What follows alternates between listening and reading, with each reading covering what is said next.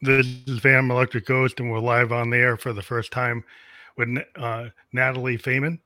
And you're a stress resilience, mental fitness, and weight loss coach. And thank you for being on the Phantom Electric Ghost show tonight. Thanks for having me. It's a pleasure to be here.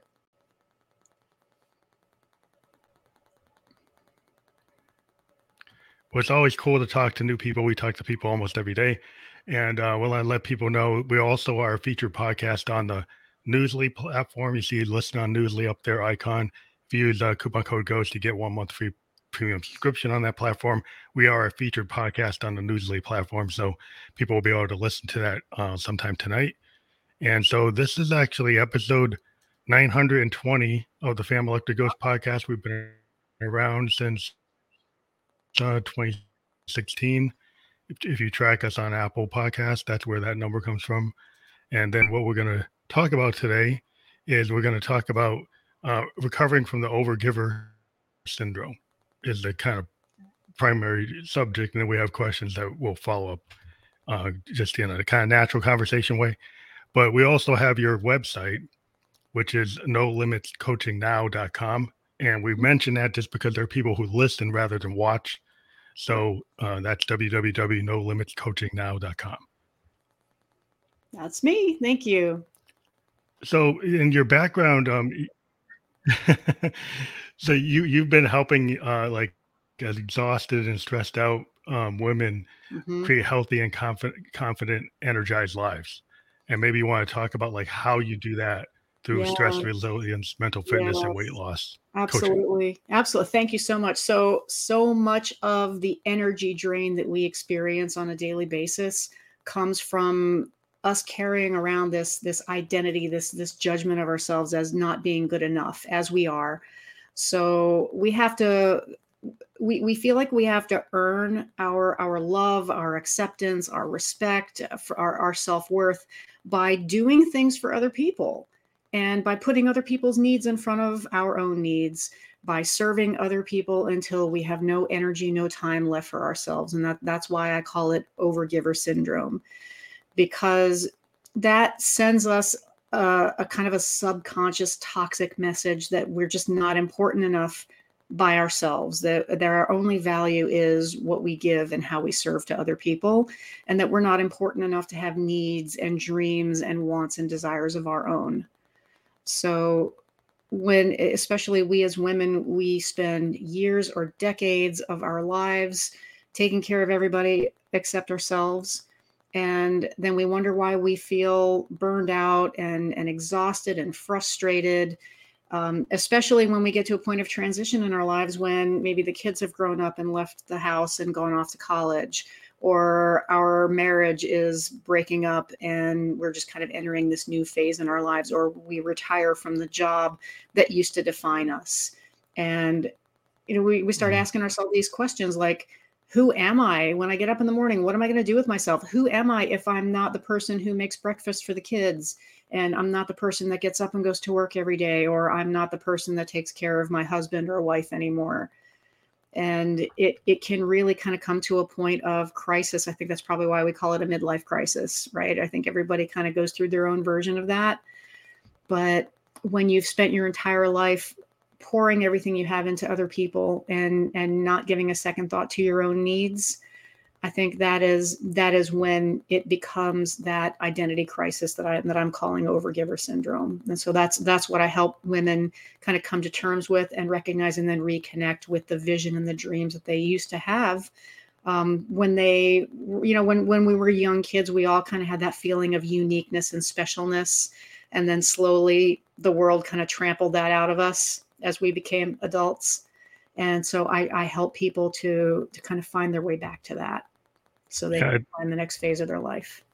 Yeah, I think what happens, like, you know, once you become a parent, especially with women who are in the nurturing kind of mode, and it's kind of society expects that, and they expect you to like drop everything that you wanted to do in college or high school. Mm-hmm.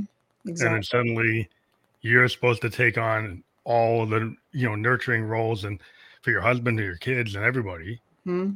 Maybe even the neighborhood, depending on what's going on, if, you know, and Look, I'm a child of the 70s, and my mom was kind of nurturing like all the kids, because she was a stay-at-home mom, and all the kids would come to our house, and she's baking cookies, and she's doing this and doing that, and like all the kids would just come to our house because my mom was there.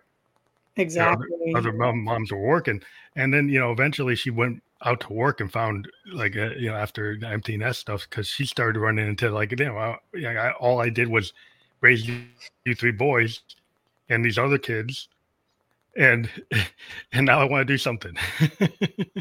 Yeah. Other than that, it perfectly.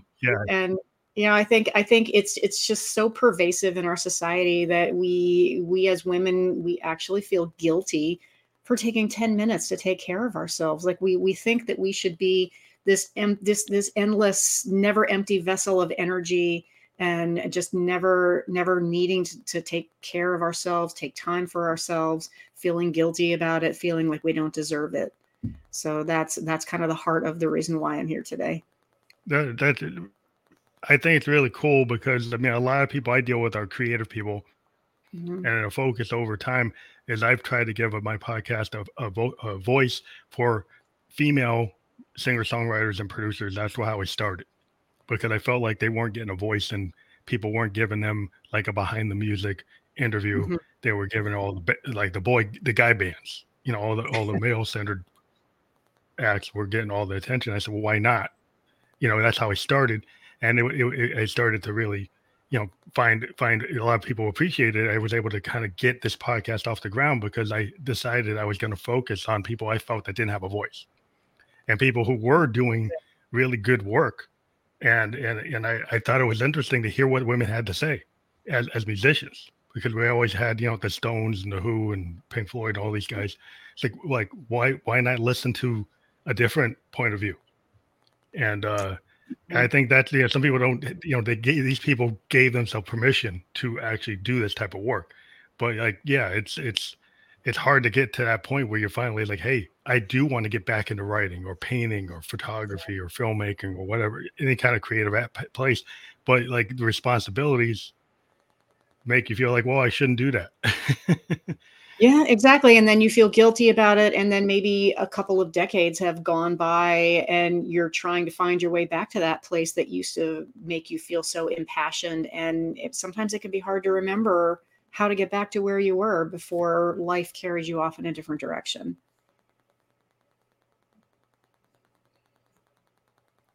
So what's the most important thing to get somebody to get back into a healthy lifestyle, and kind of start to, not be such a people pleaser, and figure out how to actually take care of themselves rather than taking care of the whole neighborhood? Yeah, exactly. Well, I think the first thing that I try to get people to understand is that it is not selfish to take time for yourself, for what you love, for no other reason than that just you enjoy it. And it's not to make anyone else happy other than yourself. And not only is it not selfish, it's critically important, because that is what is going to refill your energy cup. And you can't pour from an empty cup. We all know that. And if you run yourself ragged and run yourself into the ground, you're not going to have anything to give the people that you love. And the people you love don't deserve the exhausted, burned out, frustrated version of you. They deserve to have the version who's happy and fulfilled, energized and well-adjusted and inspired by what they're looking forward to in their lives. That's when you can bring the best version of yourself, and you can only get there when you're taking care of yourself first. Just like they say on the airplane, got to put the oxygen mask on yourself before you can help somebody else. So overcoming that resistance to actually taking care of ourselves is the first step. And then the second step is really remembering that you are worth it, that you don't have to earn that time that you give to yourself. You don't have to give anything in exchange for it. You don't have to prove it that you're worth it. You're born worthy, and everybody deserves to have that same feeling of self-worth and self-esteem. It's not something that you have to work for. It's something that you deserve just because you were born into this world. And you don't have to be the person that everyone around you expects you to be. You get to be yourself, and you don't have to apologize for it. So that's kind of where I start with people, because you know, the heart of people pleasing is we are trying to prove that we are worth the affection, the connection, the respect, the love that we want from other people. So we try to earn it by giving everything we can to other people in hopes that they'll give back to us.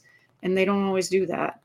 And when that doesn't happen is when we find ourselves looking back years or decades later, resentful at where did all that time in my life go and what do I have to show for it? Where are all those people that I spent so much time and energy taking care of? Where are they now? That was kind of why I came to a crisis point in my life after probably 30 years in my career.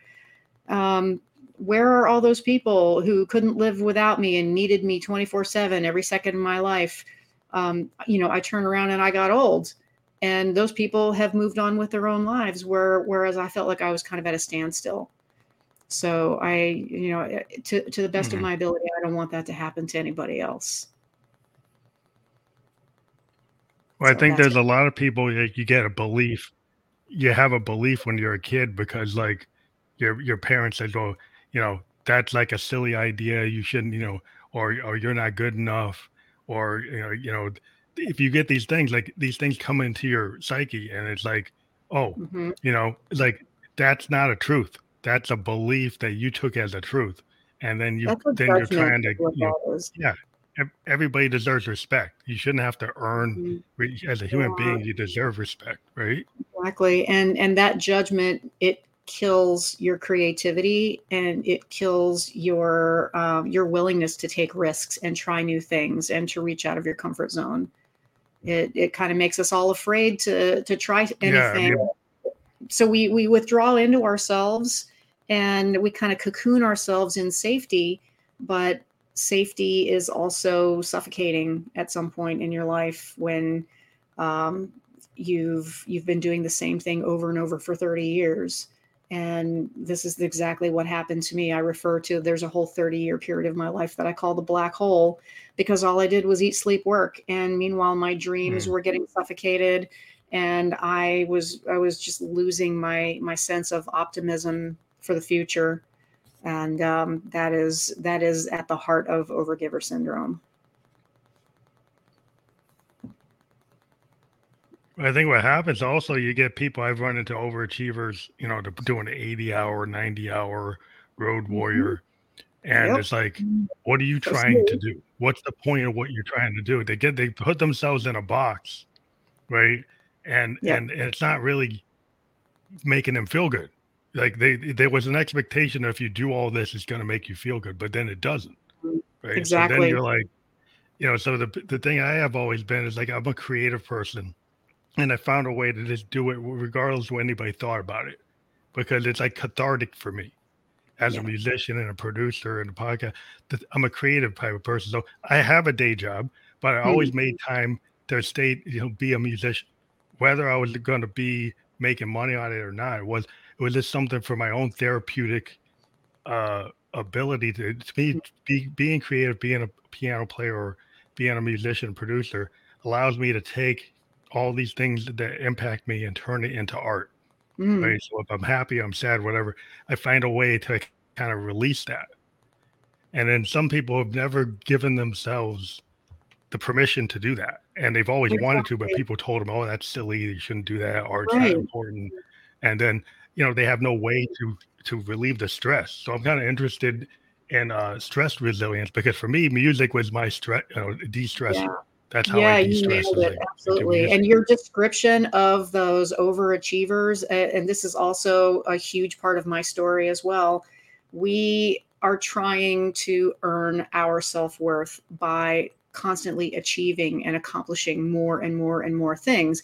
And exactly as you described, it's never enough. You set your sights on one accomplishment. You think, oh, this is going to earn me all kinds of respect, and this, I'm going to have arrived when I get there. And then you get there and it's not enough. And so you look for the next thing and the next thing, and your entire self-worth is invested in what can I achieve? What can I accomplish? And then when you can't achieve and achieve and achieve, you feel this crushing sense of worthlessness. And I've experienced this myself. And I think this is a huge part of why so many people are suffering from depression because no amount of achievement is ever enough for you to feel like you are worthy until you realize that that sense of worthiness has to come from within you. It's not anything that you can do or reach for or accomplish. It has to come from you. You have to believe that you are worthy, and then everything that you do will reflect that. It's so also I run into artists. Yeah. Well, I've run into a lot of like artistic people, and they run into an issue where they're comparing themselves to like a benchmark type of person. Like, oh, I'm coming. Like, I'll try to be like Jimmy Page, or try to be like Hendrix, or be like James Joplin. Well, you're never going to be them, right? You're going to be you. And as a producer, I always tell people, like, I'll help you be the best version of you. But if you're trying to be Jim Morrison, well, you're not going to be Jim Morrison, right?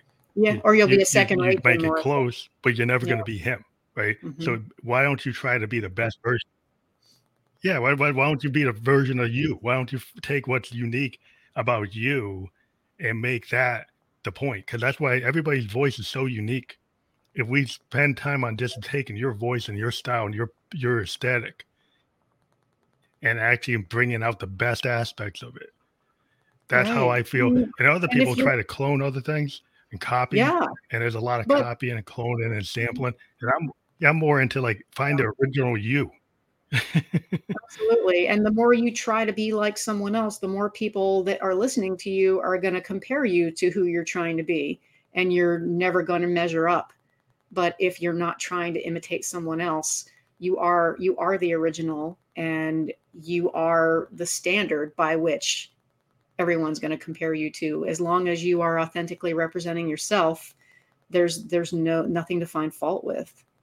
You're unique in the world, and that is inspiring. Yeah, I mean, it's really interesting. If you ever, there's a story, like Jim Morrison is so unique, right? Everybody's like, well, he's the Doors. That's a very unique voice.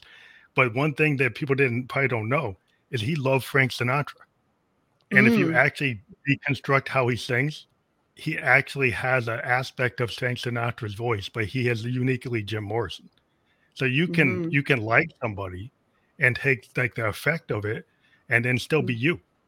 And that's like the big lesson a lot of people don't get, is like, you don't have to clone somebody. You can just kind of understand like what you like, and then bring those things into your own being. You can learn from other people, but take aspects of everything that you love about all the people that you admire and look up to, and blend it into your own unique product, your own unique presentation. So one of the things you would talk about is like stress resilience. And I want to kind of understand your concept of the term. I was like, how do you get to build up stress resilience? Yeah, like if somebody comes to you and they're trying to understand as a coach, you know, they realize they're having a problem with stress. Right. And so they may be coming to you because they hear that key word, oh, stress resilience. What can I get from that? How could I approach that? Sure, absolutely. So what I mean by stress resilience is one of two things. One is your ability to handle a stressful situation, some challenge or some obstacle, without it stressing you out, without it dragging you down into that pit of negative emotion that we all can experience from time to time. But also it's not really humanly possible to stay positive and optimistic and up all the time. I mean, we're not robots, right? We experience highs and lows, but how quickly do you recover when you do get hijacked into stress land? So resilience is your ability to kind of take things in stride, and your ability to recover quickly when you do kind of trip and fall. How quickly do you get back up again? And for example, you know, I for 32 years have been a veterinarian, and I spent 24 years in the ER, which is extremely intense and stressful. And when I had a really emotionally distressing, physically intense, just mentally draining shift at work, sometimes it would take me 2 or 3 days before I could go back to work without feeling like I was going to have a panic attack. And through the work that I've done, primarily through Positive Intelligence, I've been able to practice these techniques to help me recover faster. And I've got that down to about 20 to 30 minutes now. So when you think about it, that's a huge amount of time that I am not experiencing stress, frustration, exhaustion, resentment, irritation, anger, all those things that I used to bring home with me and just marinate in for days and days.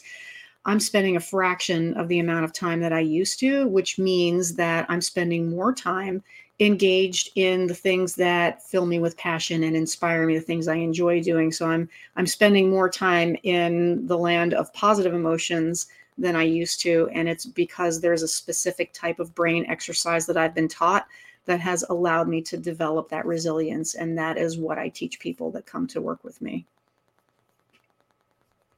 That's really cool. Cause I mean, what I found as a musician, you know, we get into a kind of a stressful situation, but I'm you know, if you're in a band and you miss your cue, right? Mm-hmm. You missed the point, and then how do you respond to that? How do you play it off like you didn't actually hit the wrong note?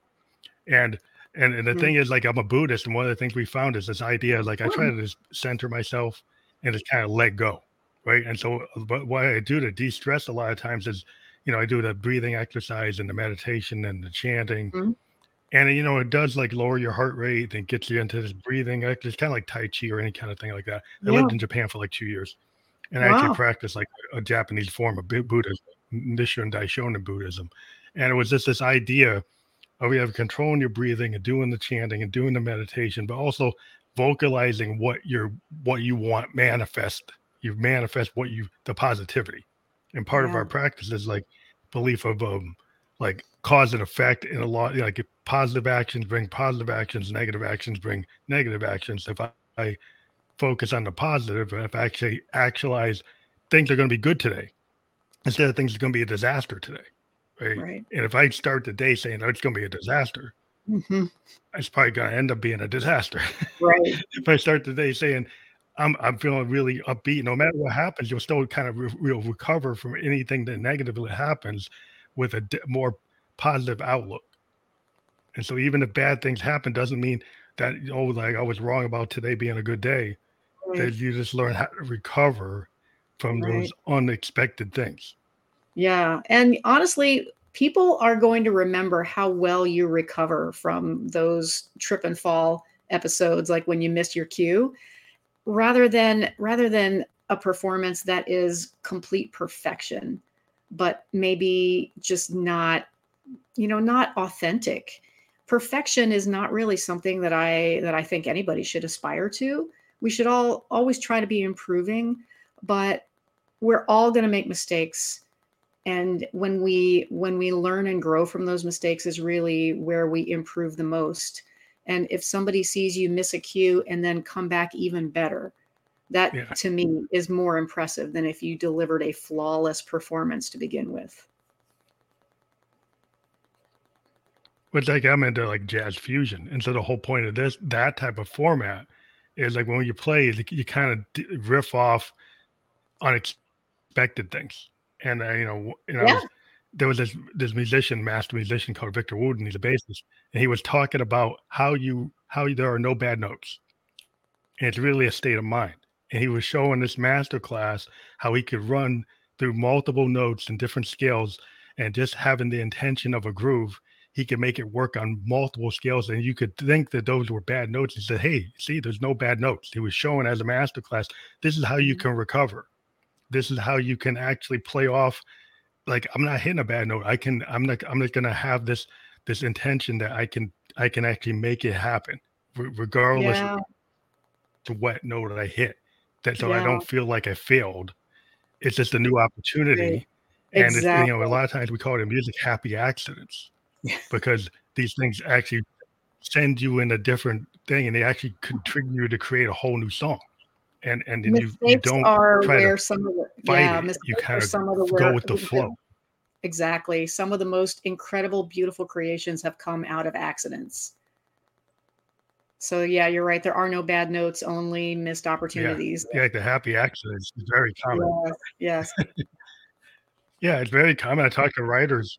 Writers say the same thing. It's like they had this intention on their outline, then they went off, and they said, "Well, I kind of jumped the shark."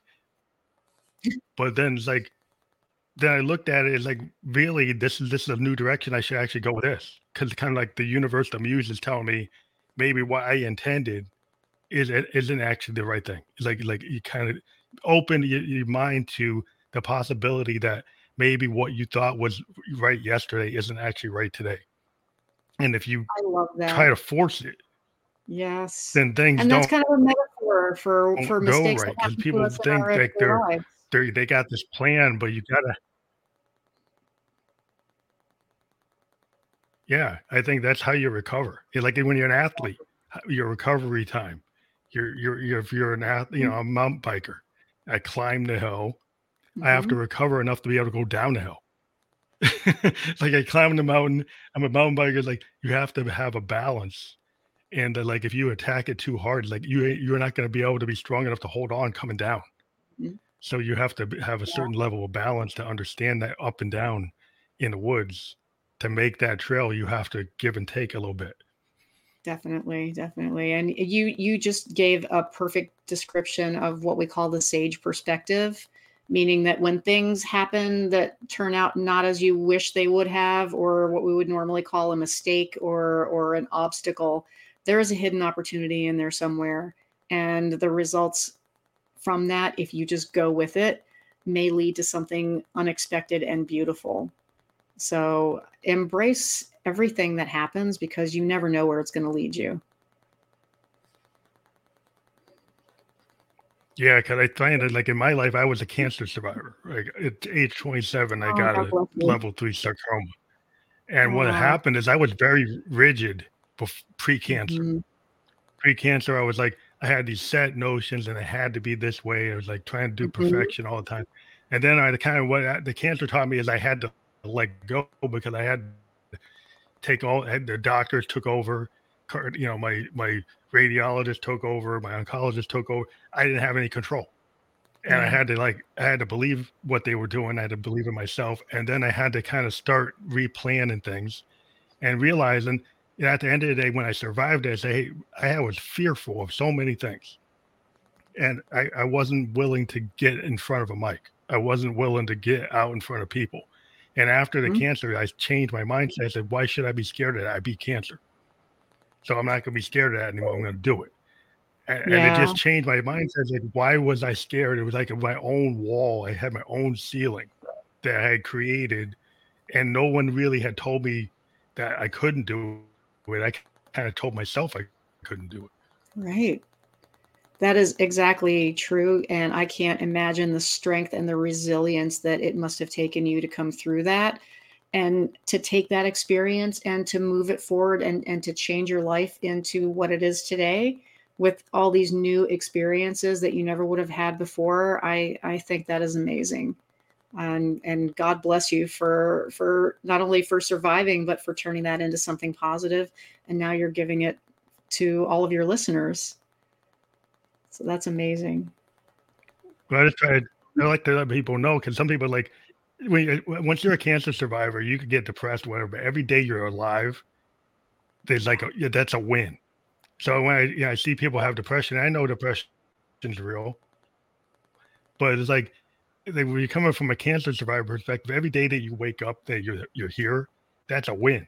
So to get people to have that mindset instead of having the kind of downward spiral mindset, to me is very important to let people know that like. Yeah, if all your artistic stuff is coming from the downward spiral, you better really think about it, because like you don't want to be in the 28 club, right? You'd rather be like 90 and pass away still doing the music than to pass away at 28 because you're in that. You think that's what makes you an authentic artist. Like you don't have to do that. Right. Yeah. And your story is incredibly inspiring. Thank you for sharing that with me and with everybody who's listening. And I can't help but think that also probably gave you some perspective when you're facing a challenge or a setback, like what is really worth getting stressed out about when you've survived something like that. How has that changed the way you approach challenges now? Yeah, I think like Well, I think when you think about it, like when I was on my bed, like I had a cancer on my back, And then I was forced to be bedridden after my operations. I couldn't even move for a long time. And one of the things I did is I was a mountain biker. So what I did is I bought a frame. And while I was in my bed, I had mail order parts come into my house. And, you know, I started to plan building a bike. So when I got off of that bed, I would go back out. And I did exactly what I planned. As I got better and I went through rehab, I started building my bike. And then when the doctor cleared me that I could actually go out, I started going on the trail by myself. And I didn't go with my buddies because I knew I had to build myself back up. Mm-hmm. And so once I got to trails and I could do like a half a mile, then I could do a mile, then I do a mile and a half. And then finally I started getting back to where I could do like 20 miles. Mm-hmm. Then I went back with my guys and they were like, you just came back and you're kicking us. And it's like, well, you know, it looked overnight, but it wasn't overnight. Yeah. It's the struggle that led up to that. It was a process. It's a process. You didn't see the steps it took to get to where I am. Yes. You know what? That is exactly what's behind that whole compare and despair. I think you alluded to that a little bit earlier, how we compare ourselves to other people, but we compare ourselves to other people's highlight reels. Like we only see the pretty face that they want to project to the rest of the world. We don't see the struggle. We don't see how long it took them to get there.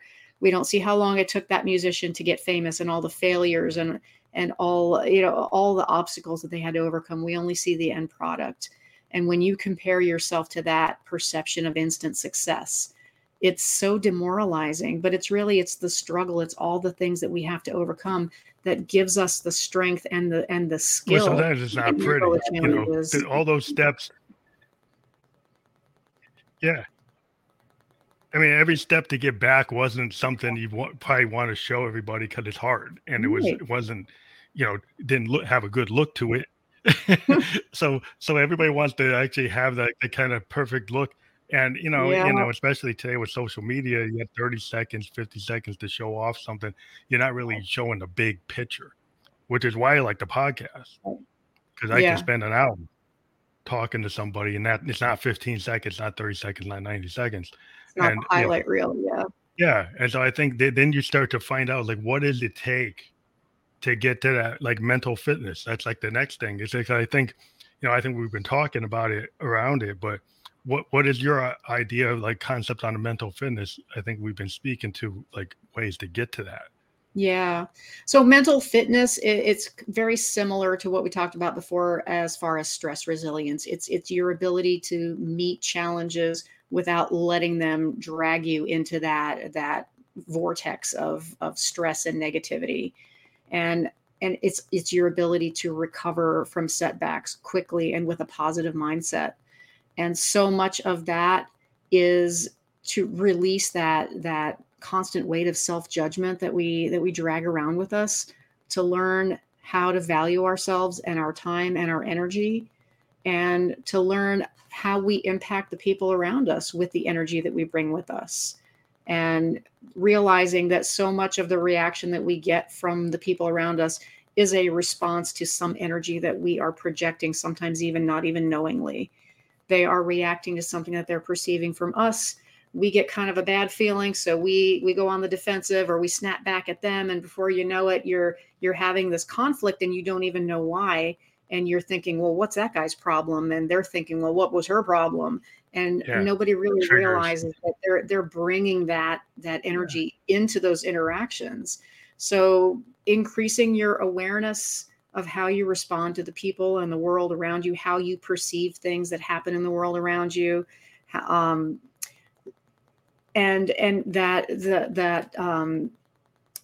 exercise that I told you before, the brain training exercise that helps shift away from those basic survival stress reactions to a place of more calm, peaceful, focused energy where you have better access to your wisdom and your creativity, and your baseline level of happiness will start to increase the more you do that kind of work.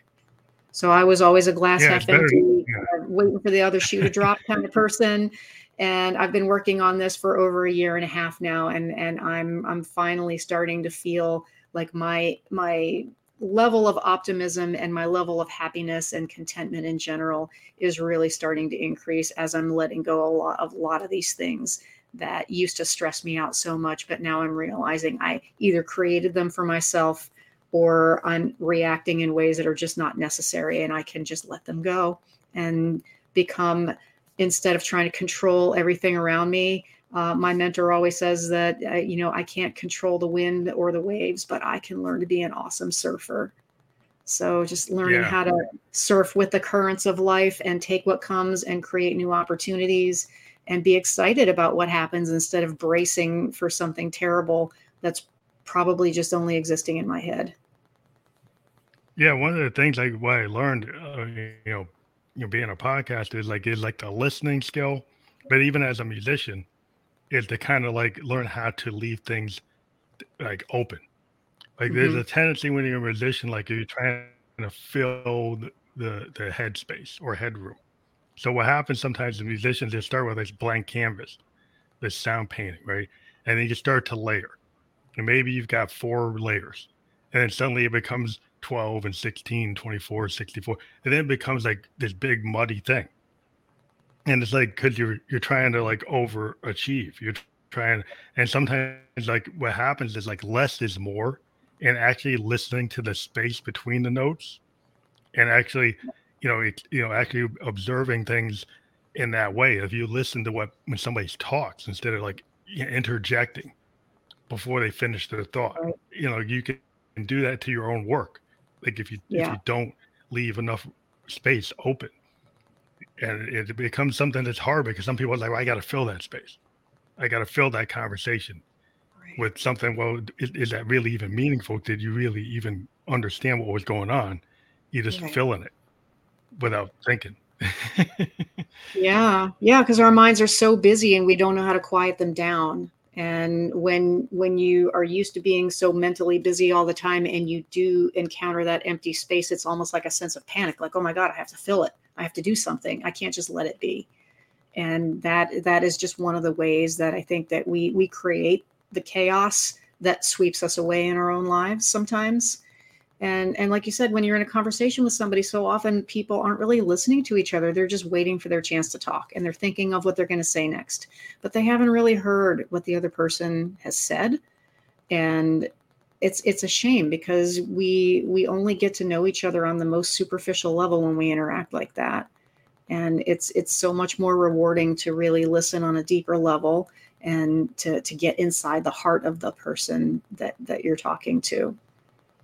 It's kind of like the idea of like holistic thinking versus kind of reactionary, kind of this win the day, win the moment, instead of like, well, why don't you like actually allow it to become this very big like epic, but where you're kind of cutting it off because you want, I got to win, and like if you got to win, what does that mean? You have the last word in. What if you didn't have to win or lose, but you could just experience and explore and just let it unfold naturally and see what happens. Yeah, it's just like, and then the people like what I've learned is like the masks. People have masks, and they layer things, and I purposely as musicians we like we'll try to have a lot of things have like double meanings.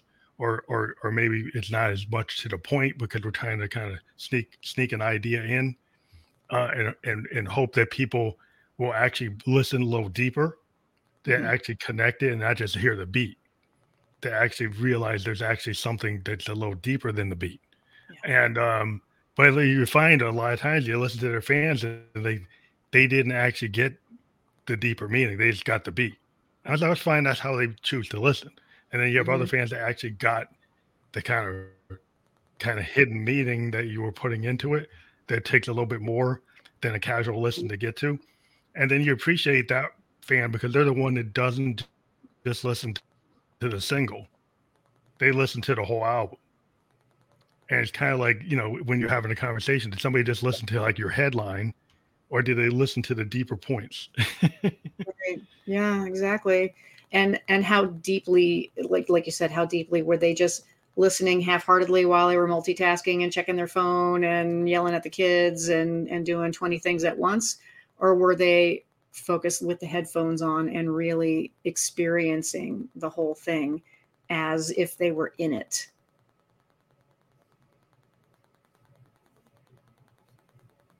Yeah. You know, I was out in the 70s and I used to listen to vinyl. And the thing I liked about vinyl was it made me listen to the whole artist concept, right? So if I listen to a full album in the 70s, like in 77, 74, and I listened to that whole thing, I got the whole vision that the artist was putting down, not just the hit single, but the whole picture of what that record meant. And a lot of times those records are like little short stories. They actually have, like, they are actually meant to listen together, and then people kind of just pluck something out of it, out of context.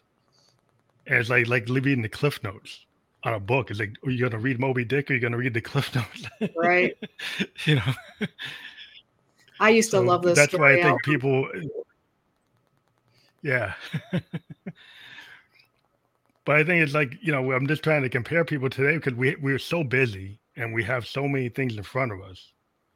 It's not like the age of 4 channels. You know, it's not the age of like no internet.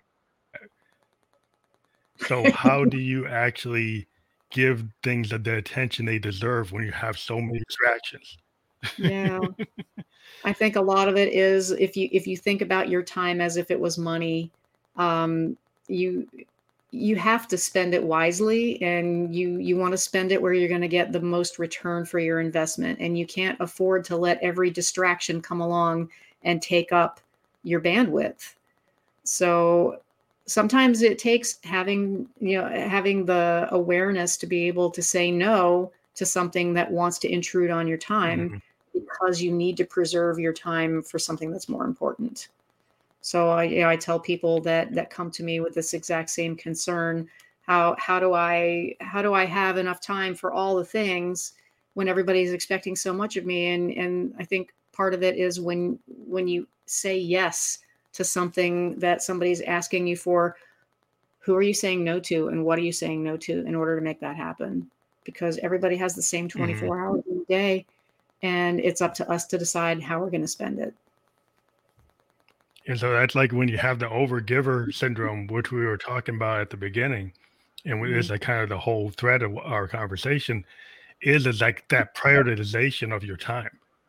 And it's like, and you're doing a prioritization because you feel you have some responsibility to these people that are asking you to do these things. Mm-hmm.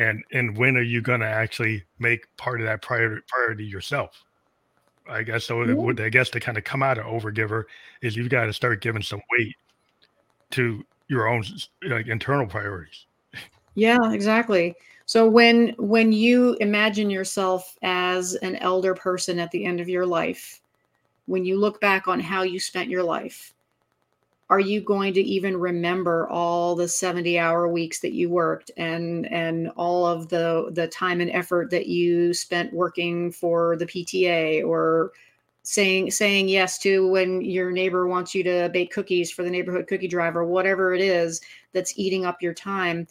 How important are those things going to be when you're at the end of your life? When you look back and say, how did I spend my time? And how satisfied am I with the way I lived all those years? When you're giving so much of your time away to other people and not saving any of it for yourself, it's something that, you know, I hate to see people getting to an elder age and looking back with regret at how they chose to spend their time. I experienced that myself, and fortunately, I kind of woke up in my 50s. But some people, they live their whole lives, and it never really occurs to them to question how they're spending their time until they're coming to a point where I only have so much longer to live, and now I can't get that time back. I think people need to find their passion, because I think once you find a passion, you'll start to prioritize that as something that really makes you feel you. And I see that you got a 5th degree black belt and you're performing with Japanese taiko drumming. And I lived in Japan for like 2 years, and my daughter actually had a sensei that taught her Japanese taiko. Awesome. I love it. Yeah. And it's like, it was really, you know, I mean, being a musician, I was like, cool, she learned that. But yeah, I think having a passion, like it seems like you have a passion about being a fifth degree black belt, that would start to actually, you know, be something that you're going to put time into that. Cause that, you know, that's a practice that takes some time to get to that level. It's true, but you also have to realize that you are worthy of allowing yourself to indulge in that passion, because it would have been very easy for me to say, well, okay, I won't go to the dojo today because you need me to stay late at work. And, you know, I'll just not take a vacation because I love hiking in the mountains. I'll just give up my vacation because you're short staffed and you need me to stay and work. And trust me, I did this for years until I realized that I was killing myself doing it. So having a passion is important, but also realizing that you're worthy of having that passion and giving it to yourself and allowing yourself to explore it. I think that's where it's like, I think people have to find where they hit that moment where they realize, they start to realize, like, why have I been doing these things? Because, you know, it's like, is it because you felt like guilty? Is it felt because you felt obligated, that you're doing it because of like a lack of being you know, self-worth? And I think that's what a lot of times is, like you said, that people do these things because they think it's gonna like earn them points in like becoming respected. Where that's like that's not probably how it works. Nope. My bosses took all the time and energy and work that I gave them, and they moved on with their lives. And it took me a while to learn that lesson. Yeah, I mean, I was in the corporate world, and I actually, what I did is I went into consulting, because I was getting into this thing where I felt like my bosses weren't really respecting all the time I was putting into it. And I said, well, I need to get the maximum amount that I need for me to do the things I like to do, like my music and my podcasting and those things. And that corporate world structure wasn't working for me. So I actually became like an independent consultant. Then I got to be able to stop being, I was a road warrior. I was on the plane Sunday to Thursday in some city, then having to fly and deal with the Ubers and all that stuff. It's like, why am I doing all that? It's like, now I'm at home and I work with companies all over the world, and I get to be in my studio with all my instruments, and I get to talk to people, and I don't have to spend 14 hours on the road, you know, because somebody told me that's what I had to do. Right. And I said, well, no, I don't have to do that.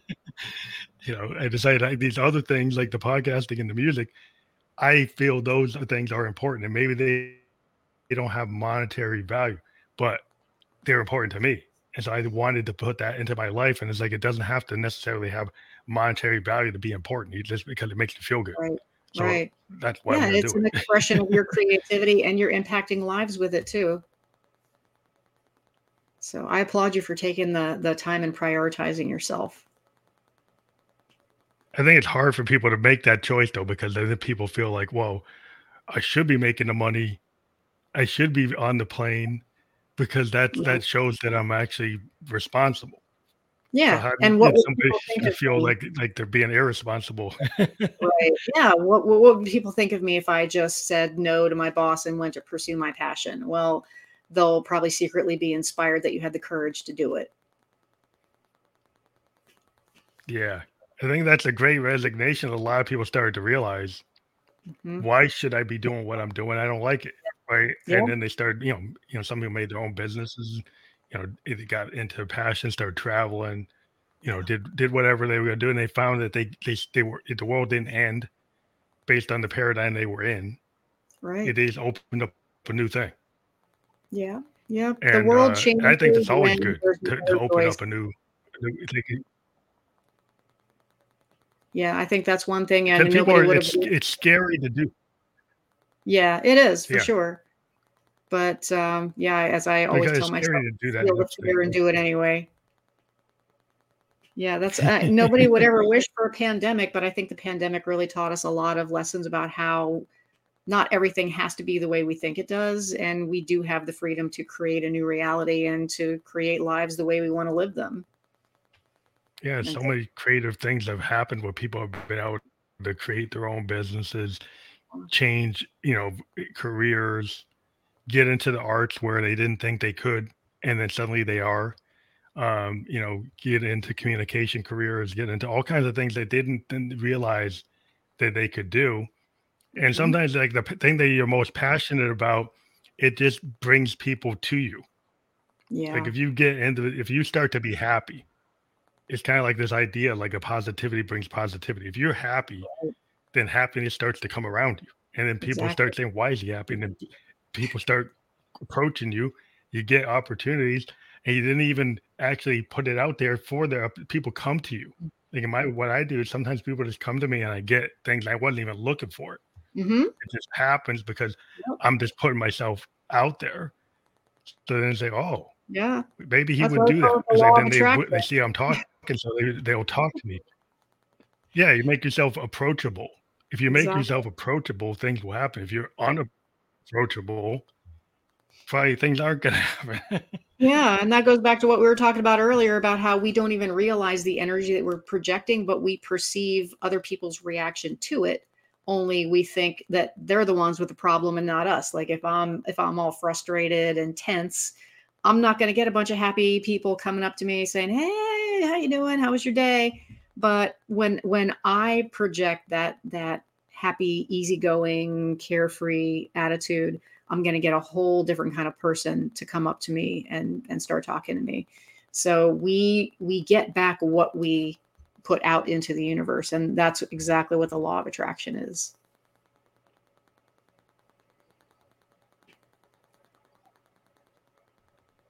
Yeah. I think it's just the self-esteem issues, I think, stop a lot of people from understanding their self-worth. And it takes a certain point where they're tired of being on that train to finally, go to a life coach, go to a therapist, mm-hmm. and start talking to somebody, and then, start to actually, bring it out. Like I always say with people, like you could have the greatest melody in the world, but if you never put it on tape, no one's going to hear it. Right. It's like, if you don't take it out of your head, because you got to get it out into the world. And I have seen a lot of people that've got tapes and tapes of stuff as artists, and then they don't put it out. And I'm like, what are you waiting for? Mm-hmm. Courage. Like you have no idea the way the world is today. If somebody, in Europe or Asia or anywhere could like it, and maybe your neighborhood, they don't like it, but somewhere else they could. And I've seen artists where they go to the Netherlands and they're big in the Netherlands. And then they actually get to tour the Netherlands, and it's like, if they never put it out, they wouldn't have known. Exactly. They actually had somewhere to go. Exactly. Somebody somewhere out there is going to appreciate your authenticity. And if you never put it out there, you may actually be denying someone else the thing that's going to inspire them. So that is a lot of what gives me the courage to put myself out there when I'm feeling nervous, like nobody's going to want to hear this, nobody's going to care. It only takes one person. And if I can be the thing that inspires a spark of positivity or hope or creativity in someone else, then the energy that I spent and the courage it took me to put that out there was totally worth it. Yeah, that's why I always feel like I love the podcast world, because we can introduce people's visions, people's ideas, and human beings are so creative. And, when I first started a podcast, people said, well, you're a musician. How are you going to talk to other people other than musicians? I said, because, music is like a part of life, and I don't feel limited in my conversational capability just because I started with music, because I found a way to weave it. Mm-hmm. And I talked to a CEO. I talked to, I talked to a shaman. I talked to PhDs. I talked to doctors. I talked to anybody I think is interesting, because I think you can weave the human voice is like a musical instrument. Exactly. And so anytime you're talking, whether you're a scientist or a life coach or a doctor or priest or whatever, it's a frequency and it affects people. And so that's the way I perspective, I look at it. It's all that creative light. So you can, it's not in a narrow lane. You can kind of connect the dots. Yeah, of course. And we all have something in common with everybody that lives on this planet. And it just takes us dropping our judgment to be able to figure out what that is and to develop a connection based on that.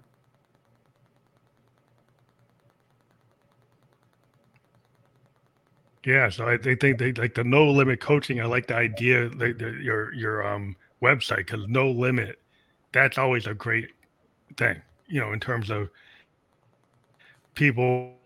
You know, my mantra is like expansive sound, and that's in the way I was thinking, and that's why I kind of branched out with like where expansive can be not just the music, it can be the podcast. You're like No Limit, that could be like mindset to like not put a ceiling on yourself. So exactly. I think it's all in the same kind of space. For sure. You know? Yeah. That's it is the worst, heaviest burdens that we carry are the limits that we put on ourselves because of what we think other people's expectations are, or because of our belief or lack of belief in what we deserve and what we have to offer the world. So when I name my business No Limits Coaching, it's really just the removal of the limits that we place on ourselves, learning to believe in ourselves, learning to express ourselves. And even when you're feeling that fear, to just embrace the fear and do it anyway, because you never know what you're going to create and what new opportunities might come up as a result.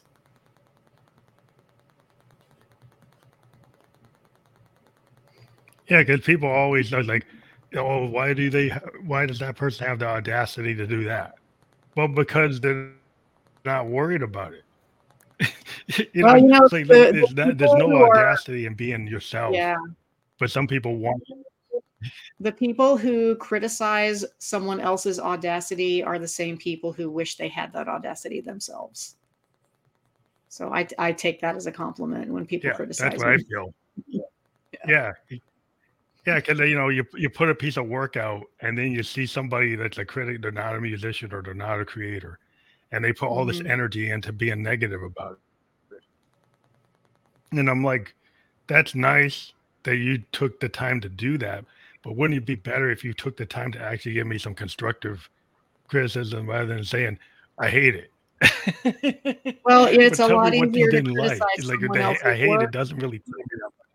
Yeah, it's a lot easier to criticize and tear down someone else's work than to have the courage to put your own work out there. So take it as a compliment when people criticize you. Yeah. Well, you know, you draw attention. I say, you know, it's a social media world. If you start doing that, you actually draw attention. And then people say, well, why is this guy? Then people check you out. And then you get to be into some list. You start moving up the list. So it's like, okay, fine. Like you just take it as it comes.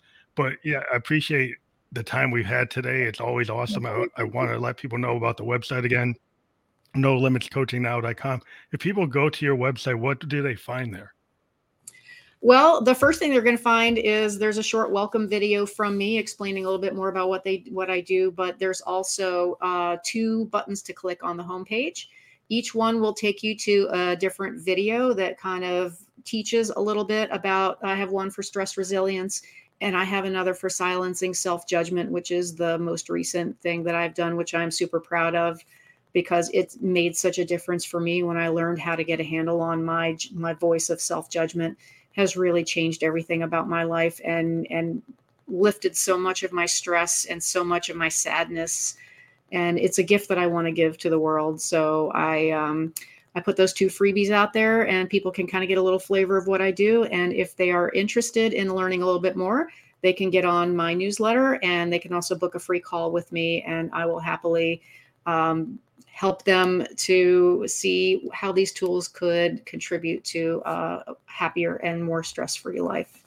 And anybody that would like to talk to me, I am here and willing to talk to you.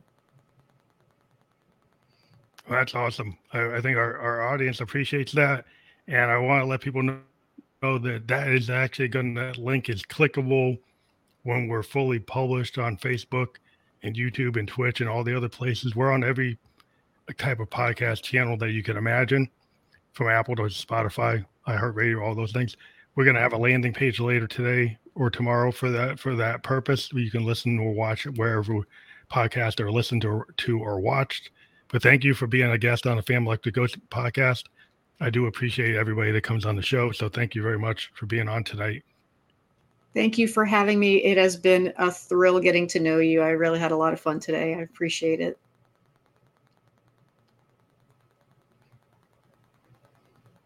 Have a good night.